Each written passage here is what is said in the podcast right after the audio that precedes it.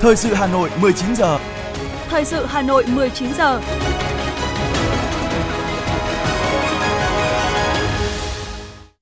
Kính chào quý vị và các bạn. Bây giờ là chương trình thời sự của Đài Phát thanh Truyền hình Hà Nội. Chương trình tối nay thứ hai, ngày 20 tháng 3 có những nội dung chính sau đây. Ủy ban Thường vụ Quốc hội chất vấn nhóm vấn đề thuộc lĩnh vực tòa án. Nhiều hoạt động kỷ niệm 60 năm ngày Chủ tịch Hồ Chí Minh gặp gỡ đội ngũ trí thức. Sáng nay, 19 đăng kiểm viên quân sự thuộc Tổng cục Kỹ thuật, Bộ Quốc phòng đã có mặt tại 9 trung tâm đăng kiểm ở Hà Nội hỗ trợ kiểm định phương tiện. Điều tra vụ hành hung trẻ em ở huyện Quốc Oai. Phần tin thế giới có những sự kiện nổi bật, ASEAN xây dựng tầm nhìn cộng đồng ASEAN sau năm 2025. Đại sứ quán Ba Lan tại Pháp phủ nhận thông tin sẵn sàng xung đột với Nga. Sau đây là nội dung chi tiết. Thưa quý vị và các bạn, tiếp tục chương trình phiên họp thứ 21, sáng ngày 20 tháng 3, Ủy ban Thường vụ Quốc hội tổ chức chất vấn và trả lời chất vấn nhóm vấn đề thuộc lĩnh vực tòa án. Phiên chất vấn được tổ chức tại phòng Diên Hồng, nhà Quốc hội, kết nối trực tuyến tới 62 đoàn đại biểu Quốc hội tại các tỉnh, thành phố trực thuộc Trung ương, được phát thanh truyền hình trực tiếp để cử tri và nhân dân theo dõi, giám sát. Tham dự phiên chất vấn tại điểm cầu nhà Quốc hội có Chủ tịch nước Võ Văn Thường, trưởng ban tuyên giáo Trung ương Nguyễn Trọng Nghĩa, Phó Thủ tướng Chính phủ Trần Lưu Quang, ghi nhận của phóng viên thời sự. Phát biểu khai mạc, Chủ tịch Quốc hội Vương Đình Huệ nêu rõ, ngành tòa án và ngành kiểm sát nhân dân có vai trò rất quan trọng trong việc bảo đảm hệ thống pháp luật được thực hiện nghiêm minh, góp phần tích cực vào công cuộc phòng chống tham nhũng, tiêu cực theo chủ trương của Đảng và Nhà nước. Chủ tịch Quốc hội lưu ý các đại biểu đặt câu hỏi ngắn gọn, đi thẳng vào vấn đề, tranh luận một cách thẳng thắn, trách nhiệm, mang tính xây dựng cao để góp phần làm rõ thực trạng và đề xuất được các giải pháp phù hợp, hữu hiệu và khả thi. Một trong những nội dung được nhiều đại biểu Quốc hội quan tâm, chất vấn là giải pháp tiếp tục nâng cao chất lượng xét xử, giải quyết các loại vụ án, nhất là vụ án hành chính, vụ án hình sự về kinh tế, tham nhũng. Việc triển khai thi hành nghị quyết số 33 của Quốc hội về tổ chức phiên tòa trực tuyến, nhất là việc chuẩn bị các điều kiện đảm bảo cho xét xử trực tuyến. Một số đại biểu nêu thực tế, tỷ lệ án hành chính bị hủy, sửa do nguyên nhân chủ quan vẫn cao. Đề nghị tranh án Tòa án Nhân dân tối cao đưa ra giải pháp khắc phục. Đại biểu Mai Thị Phương Hoa, đoàn đại biểu Quốc hội tỉnh Nam Định nêu. Theo báo cáo, tỷ lệ án hành chính bị hủy sửa do nguyên nhân chủ quan vẫn còn cao. Đề nghị đồng chí tranh án cho biết nguyên nhân sâu xa của tình trạng này. Phải chăng còn có lý do là tâm lý của một bộ phận thẩm phán tòa án cấp sơ thẩm còn có tâm lý nể nang, né tránh, ngại vi phạm, ngại sai, ngại va chạm trong giải quyết. Bởi vì bên bị kiện chủ yếu là cơ quan người có thẩm quyền trong cơ quan hành chính. Giải pháp căn cơ để giải quyết tình trạng này Tranh án Tòa án Nhân dân tối cao Nguyễn Hòa Bình thừa nhận đang có nhiều tồn tại xung quanh án hành chính. Đó là tỷ lệ xử thường thấp, việc hủy, sửa còn nhiều so với các án khác. Có tình trạng một số vụ đã có bản án, nhưng Ủy ban Nhân dân các cấp không thực thi, gây bức xúc cho người dân. Cái việc nể nang là có thật, nhưng mà không phải nhiều. Khi ờ, xét xử thì ờ, các cái thẩm phán xét xử các vụ án của Ủy ban Nhân dân cung cấp thì ờ, cũng có cái câu chuyện nể nang cái đấy là có thật nhưng mà cái tỷ lệ không nhiều tuyệt đại đa số các thẩm phán thì đều phát huy cái bản lĩnh tính chuyên nghiệp và xét xử vụ án hành chính là nghiêm túc tuy nhiên thì cái việc nể nang cũng có chứ không phải là là không có. Còn cái việc nể nang ấy, thì không phải là cái nguyên nhân chính để dẫn đến cái việc tỷ lệ hủy sửa cao. Cái tỷ lệ hủy sửa cao ấy, thì nó có những nguyên nhân chủ yếu như sau. Một ấy, là cái việc cung cấp tài liệu của ủy ban nhân dân các cấp cho người dân là không đầy đủ. Cái việc thứ hai nữa là là cái sự tham gia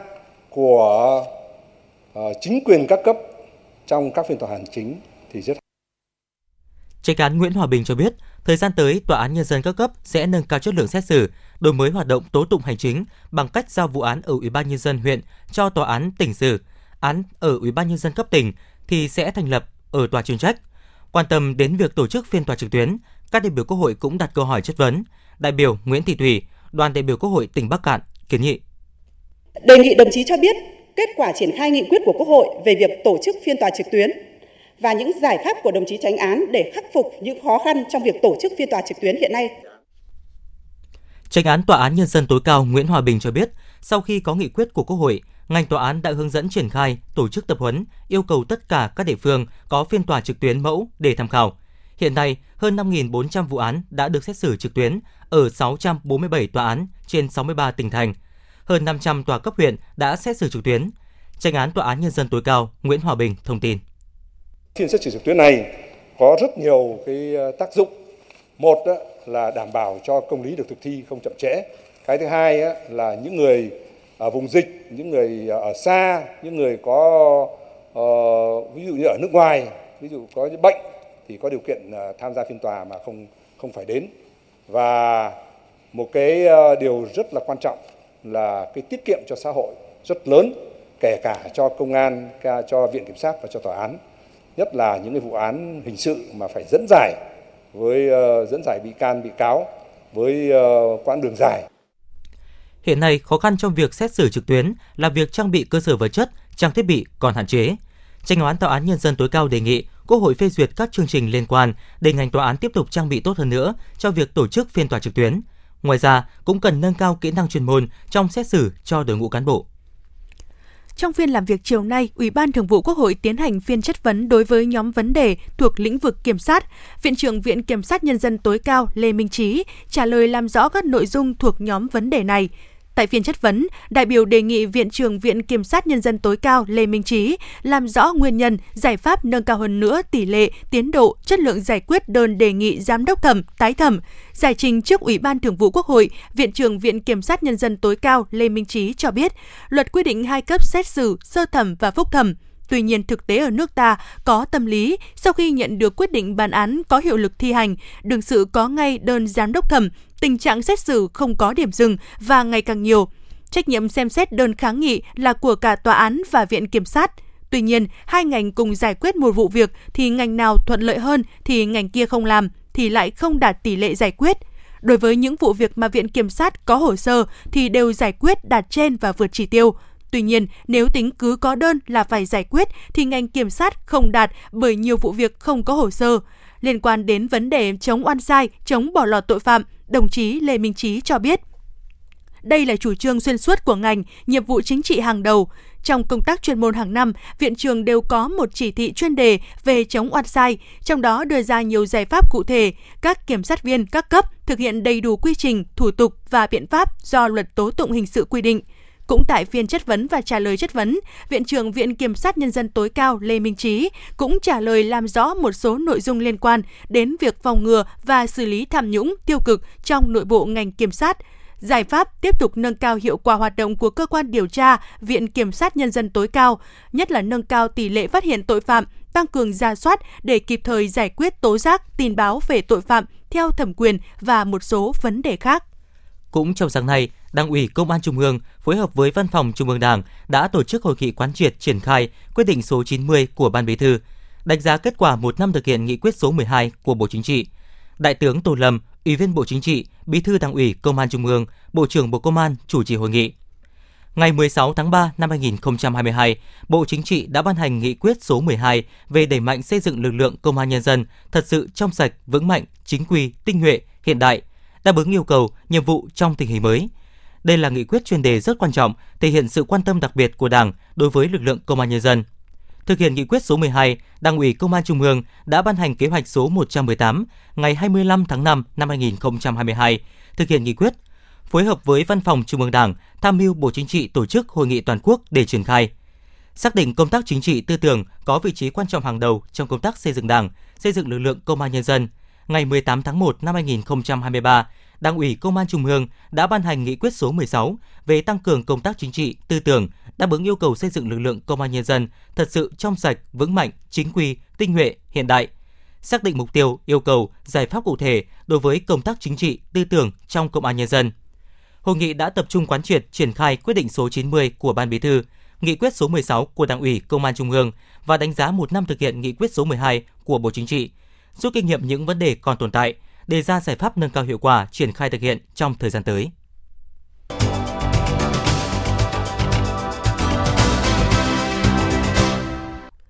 Thưa quý vị và các bạn, ngày mai 21 tháng 2, hội thảo khoa học với chủ đề Phát huy các giá trị và nguồn lực văn hóa xây dựng thủ đô văn hiến văn minh hiện đại sẽ được tổ chức tại Hà Nội. Hội thảo do Ủy ban nhân dân thành phố Hà Nội chủ trì, Viện Nghiên cứu Phát triển Kinh tế xã hội phối hợp với Sở Văn hóa và Thể thao Hà Nội thực hiện nhằm triển khai thực hiện nghị quyết số 15 NQTU của Bộ Chính trị về phương hướng nhiệm vụ phát triển thủ đô Hà Nội đến năm 2030, tầm nhìn đến năm 2045, nghị quyết số 09 NQTU của Thành ủy Hà Nội về việc phát triển công nghiệp văn hóa trên địa bàn thủ đô giai đoạn 2021-2025, định hướng đến năm 2030, tầm nhìn đến năm 2045. Phản ánh của phóng viên Như Hoa.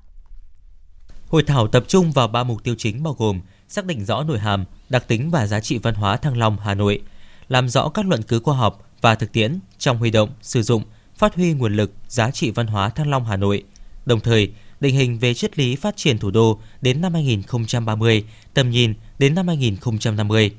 Tuyên truyền tạo sự thống nhất cao về vai trò, vị trí đặc biệt quan trọng của văn hóa Thăng Long Hà Nội trong quá trình phát triển thủ đô Hà Nội. Theo Phó Viện trưởng Viện Nghiên cứu Phát triển Kinh tế Xã hội Nguyễn Thị Diễm Hằng, Hội thảo là sự kiện mở đầu cho chuỗi hoạt động nghiên cứu chuyên sâu về phát huy truyền thống lịch sử ngàn năm văn hiến và anh hùng, huy động sức mạnh tổng hợp, khai thác hiệu quả tiềm năng, lợi thế để xây dựng, phát triển thủ đô văn hiến, văn minh hiện đại. Hội thảo sẽ góp phần tiếp tục làm rõ thêm nội hàm của văn hiến, văn minh hiện đại cũng như các ý tưởng gợi mở để xây dựng và phát triển thủ đô trong tương lai. Hội thảo sẽ có sự tham dự của gần 300 đại biểu khách mời, trong đó có đại diện lãnh đạo của Ban Tuyên giáo Trung ương, Hội đồng lý luận Trung ương, của các bộ, ngành Trung ương, Ủy ban dân các tỉnh thuộc vùng đồng bằng sông Hồng, vùng thủ đô, có các chuyên gia, các nhà khoa học, các tổ chức chính trị xã hội, các doanh nghiệp, các đơn vị của thành phố. Ngoài ra, hội thảo cũng mời một số chuyên gia quốc tế có nhiều nghiên cứu về văn hóa ở Việt Nam, ví dụ như là giáo sư Philip Papanh, chuyên gia Việt Nam học tại trường cao học thực hành Paris, giáo sư Momoki Shiro thuộc Đại học Quốc gia Osaka, Nhật Bản theo Phó Chủ tịch Ủy ban nhân dân thành phố Hà Minh Hải cho biết,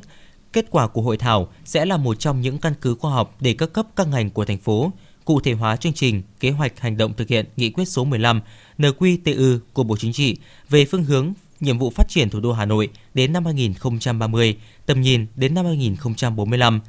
Nghị quyết số 09 NQTU của Thành ủy Hà Nội về phát triển công nghiệp văn hóa trên địa bàn thủ đô giai đoạn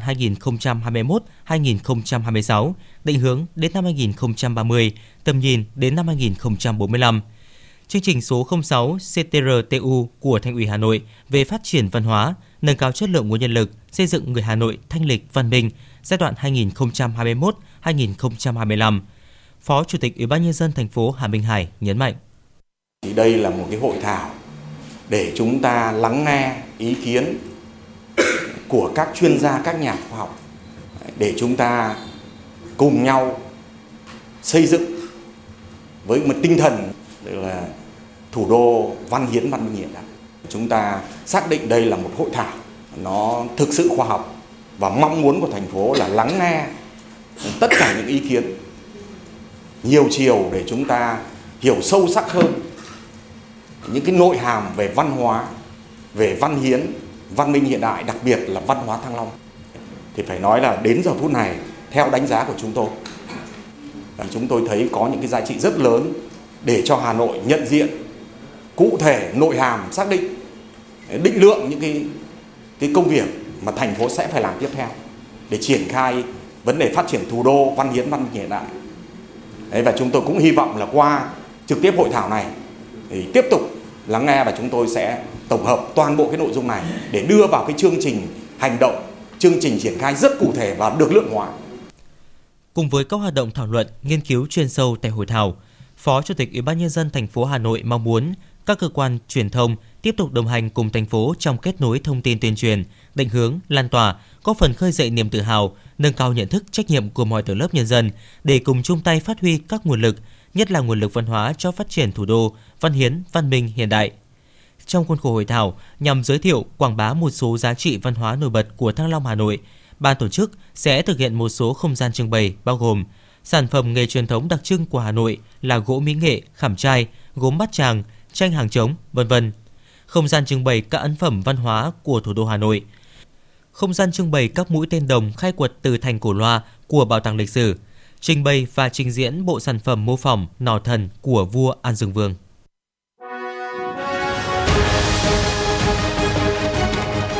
Thời sự Hà Nội, nhanh, chính xác, tương tác cao. Thời sự Hà Nội, nhanh, chính xác, tương tác cao.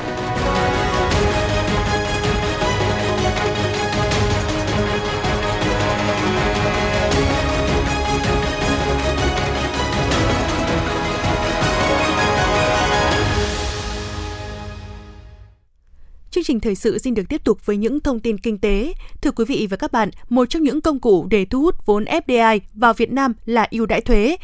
Tuy vậy, kể từ đầu năm 2024, khi áp dụng quy tắc thuế tối thiểu toàn cầu ở mức 15% sẽ làm giảm sức cạnh tranh của Việt Nam. Làm thế nào để các chính sách được đảm bảo lợi ích hài hòa cho các nhà đầu tư là vấn đề được bàn tại hội nghị tác động của thuế suất tối thiểu toàn cầu với thu hút đầu tư tại Việt Nam diễn ra vào hôm nay tại Hà Nội. Theo quy định thuế suất tối thiểu toàn cầu, các công ty lớn có doanh thu từ 750 triệu euro trở lên sẽ bị áp dụng mức thuế suất tối thiểu 15%. Khi các công ty này đi đầu tư ở nước ngoài mà nộp thuế thu nhập tại nước đầu tư dưới mức 15% thì sẽ phải nộp phần tranh lệch tại nước nơi họ có trụ sở chính với Việt Nam, một trong những công cụ để thu hút vốn FDI là miễn giảm thuế trong một thời gian nhất định. Vì vậy, khi áp dụng quy tắc thuế tối thiểu toàn cầu sẽ làm giảm sức cạnh tranh trong thu hút đầu tư của Việt Nam. Trên thực tế, dù thuế thu nhập doanh nghiệp hiện nay ở mức 20%, song Việt Nam đang áp dụng cơ chế ưu đãi thuế dựa trên địa bàn lĩnh vực được khuyến khích đầu tư và quy mô dự án. Dự án luật kinh doanh bất động sản sửa đổi do Bộ Xây dựng soạn thảo đang được đưa ra lấy ý kiến rộng rãi. Hiệp hội Công chứng Việt Nam vừa tổ chức hội thảo góp ý xung quanh các nội dung đáng chú ý. Trong đó, nhiều ý kiến cho rằng đề xuất các giao dịch bất động sản phải thông qua sàn giao dịch và không bắt buộc phải công chứng. Trong trường hợp doanh nghiệp kinh doanh bất động sản với cá nhân có thể gây ra các rủi ro cho người mua. Các chuyên gia tại hội thảo cho rằng không nên quy định sàn giao dịch bất động sản làm thay cho công chứng, chứng thực, đầy rủi ro pháp lý cho người dân trong trường hợp một bên tham gia giao dịch là doanh nghiệp kinh doanh bất động sản, tức các giao dịch nhà, căn hộ tại dự án bất động sản. Bởi bất động sản là tài sản lớn, liên quan tới nhiều thủ tục pháp lý phức tạp. Không phải người dân nào khi đi giao dịch cũng có thể đủ hiểu biết để kiểm tra, kiểm soát được. Việc công chứng trong trường hợp này sẽ có vai trò kiểm soát để cảnh báo, phòng ngừa và ngăn chặn rủi ro cho người dân. Ngoài ra, nếu chỉ giao dịch qua sàn, không qua bước công chứng, các cơ quan chức năng sẽ khó kiểm soát, xác định được giá bán nhà, đất một cách khách quan để tránh thất thu thuế, do lúc này chỉ có bên sàn và chủ đầu tư đưa ra giá bán.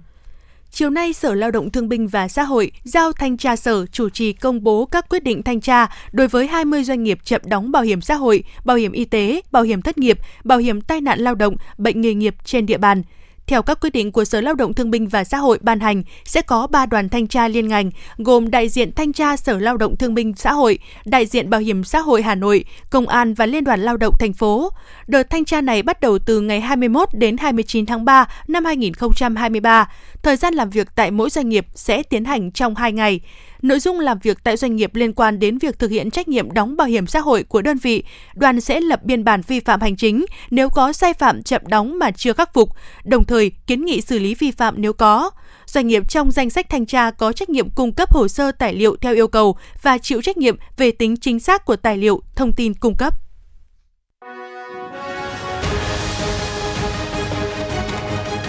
FM90 cập nhật trên mọi cung đường. FM 90 cập nhật trên mọi cung đường.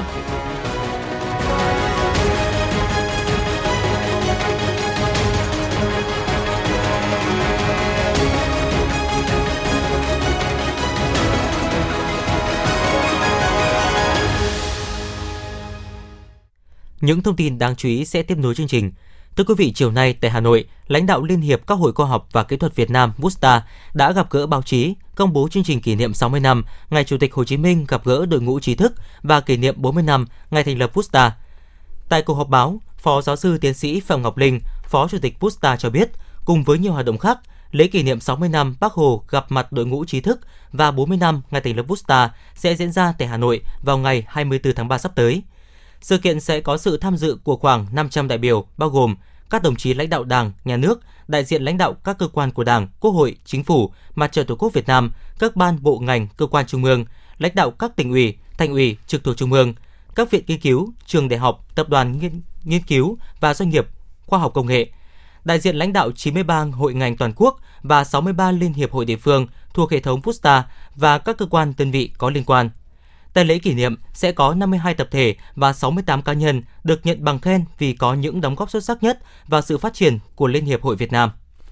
Hôm nay, lễ ký kết hợp tác giữa Trung ương đoàn với Ngân hàng Thương mại Cổ phần Ngoại thương Việt Nam Vietcombank giai đoạn 2023-2027 đã diễn ra tại Hà Nội. Thỏa thuận hợp tác giữa hai đơn vị được cụ thể hóa bằng việc triển khai học bổng vững tương lai dành cho học sinh, sinh viên cả nước, hướng đến những hoàn cảnh đặc biệt khó khăn vươn lên trong học tập, gương sinh viên tài năng như thủ khoa đạt thành tích cao trong các kỳ thi, hoạt động phong trào đoàn hội. Ngay trong chương trình này, hai đơn vị chính thức trao đại diện 4 học bổng Vững Tương lai loại A 80 triệu đồng một học bổng và 4 học bổng loại B 5 triệu đồng một học bổng cho các học sinh, sinh viên khó khăn có thành tích học tập tốt, tích cực tham gia phong trào. Ngân hàng Thương mại Cổ phần Ngoại thương Việt Nam trao thêm 1.000 học bổng Dũng sĩ nghìn việc tốt trị giá hơn 1,2 tỷ đồng cho Hội đồng đội Trung ương để trao tặng cho 1.000 cá nhân đạt danh hiệu nhân dịp kỷ niệm 60 năm phong trào nghìn việc tốt.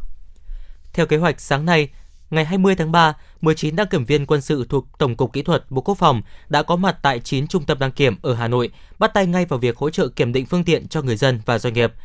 Theo đại diện Cục Xe, Máy, Tổng cục Kỹ thuật Bộ Quốc phòng, các kiểm định viên quân sự sẽ thực hiện nhiệm vụ tăng cường hỗ trợ tổ chức đăng kiểm xe dân sự, đảm bảo nhu cầu của người dân cho đến khi nào hoàn thành nhiệm vụ và chưa có thời gian rút quân cụ thể. Với sự hỗ trợ kịp thời của các lực lượng công an, quân đội, Đến nay, tình trạng ùn tắc đăng kiểm ở Hà Nội đã và đang được giải quyết như sự mong đợi của người dân. Tổng công ty Phát triển Hạ tầng và Đầu tư Tài chính Việt Nam VDF vừa có văn bản đề nghị công ty trách nhiệm hữu hạn thu phí tự động VETC truy thu phí sử dụng dịch vụ đường bộ đối với 239 phương tiện có hành vi trốn thu phí. Theo thống kê của VDF, từ ngày 1 tháng 1 đến mùng 6 tháng 3 đã có 239 phương tiện với 1.071 lượt xe trốn không trả phí khi đi qua trạm thu phí số 2, quốc lộ 5 với số tiền gần 51 triệu đồng. Các hình ảnh vi phạm vẫn đang được VDF lưu giữ. Đối với các tài xế có tài khoản giao thông, khi kiểm tra có đủ tiền, VDF đã thực hiện trừ tiền offline, còn những phương tiện không còn đủ số dư trả phí hoặc chủ phương tiện khóa tài khoản thì hiện nay chưa trừ được. Phòng Cảnh sát Giao thông Công an thành phố Hà Nội thông tin, trong đêm qua, dạng sáng nay, các tổ công tác 141 đã xử lý hàng loạt thanh niên càn quấy đánh võng, nẹt bô, gây rối trật tự, an toàn giao thông. Phòng Cảnh sát Giao thông cho biết, việc độ bô cho xe máy là vi phạm luật giao thông đường bộ khi tự thay đổi kết cấu, hệ thống của xe không đúng với thiết kế của nhà chế tạo hoặc thiết kế cải tạo đã được cơ quan có thẩm quyền phê duyệt.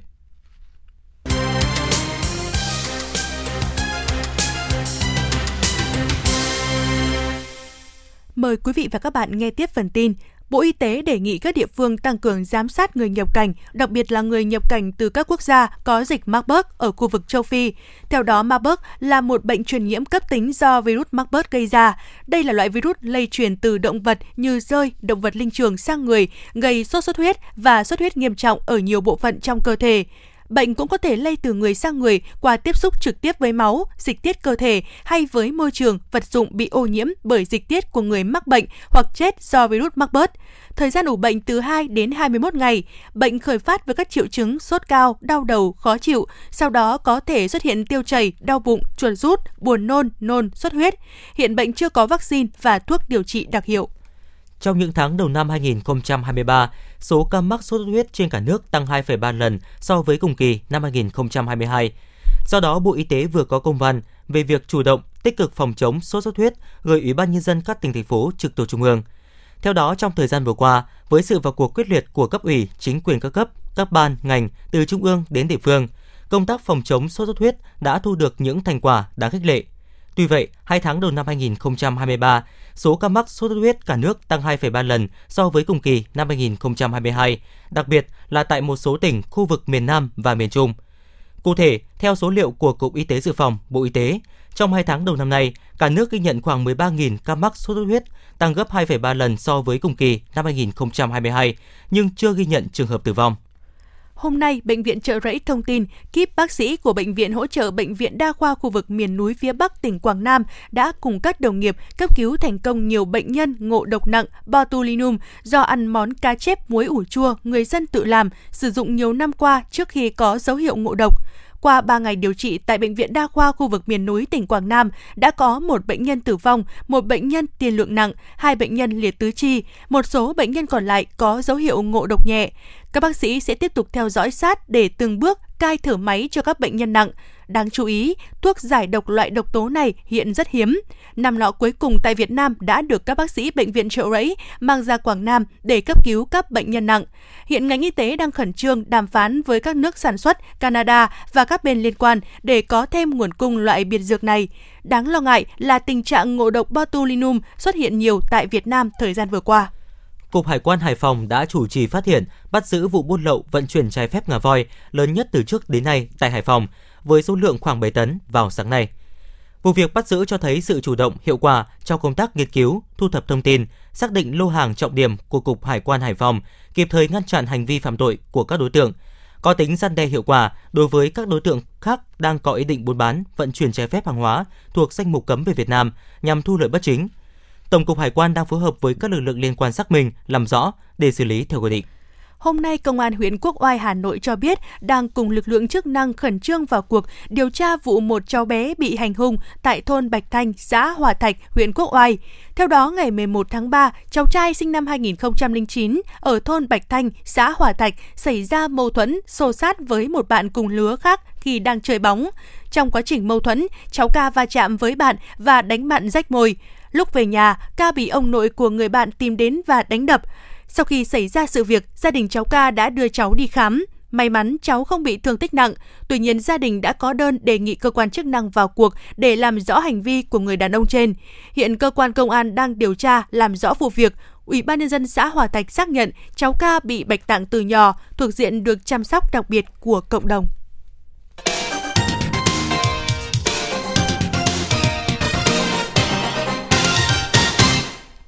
Quý vị và các bạn đang nghe chương trình thời sự của Đài Phát thanh Truyền hình Hà Nội. Phần tin thế giới sẽ tiếp nối chương trình. Thưa quý vị, cuộc họp lần thứ 7 nhóm công tác cấp cao về tầm nhìn cộng đồng ASEAN sau năm 2025 đã khai mạc tại đảo Belitung của Indonesia. Các cuộc tham vấn này nhằm đảm bảo rằng việc xây dựng tầm nhìn cộng đồng ASEAN sau năm 2025 được thực hiện một cách toàn diện, thực chất, công bằng, bao trùm và phối hợp, phù hợp với tuyên bố Hà Nội về tầm nhìn cộng đồng ASEAN sau năm 2025. Hôm nay, Triều Tiên tuyên bố nước này đã tiến hành các cuộc tập trận mô phỏng theo kịch bản của một cuộc phản công hạt nhân chiến thuật vào cuối tuần qua. Động thái của Triều Tiên diễn ra trong bối cảnh Hàn Quốc và Mỹ đang tiến hành cuộc tập trận chung mang tên Lá chắn tự do, dự kiến kéo dài 11 ngày. Đây được coi là cuộc tập trận chung quy mô lớn nhất giữa hai nước đồng minh trong nhiều năm qua. Thủ tướng Nhật Bản Fumio Kishida ngày hôm qua đã tới New Delhi bắt đầu chuyến thăm chính thức Ấn Độ kéo dài 2 ngày. Chuyến thăm được coi là cơ hội để hai nền kinh tế lớn hàng đầu tại châu Á đánh giá mối quan hệ song phương. Trong chuyến thăm của Thủ tướng Nhật Bản Kishida, lãnh đạo cấp cao hai bên dự kiến sẽ thảo luận những lợi ích chung trên cơ sở các thách thức toàn cầu quan trọng như an ninh lương thực và y tế, chuyển đổi năng lượng, kinh tế bền vững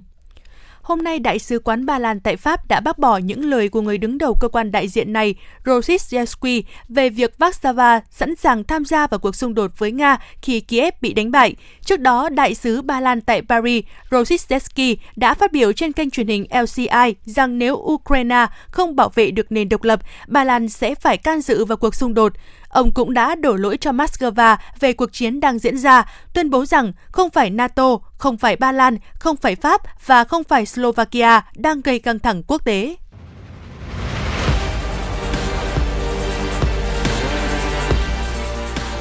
Bản tin thể thao Bản tin thể thao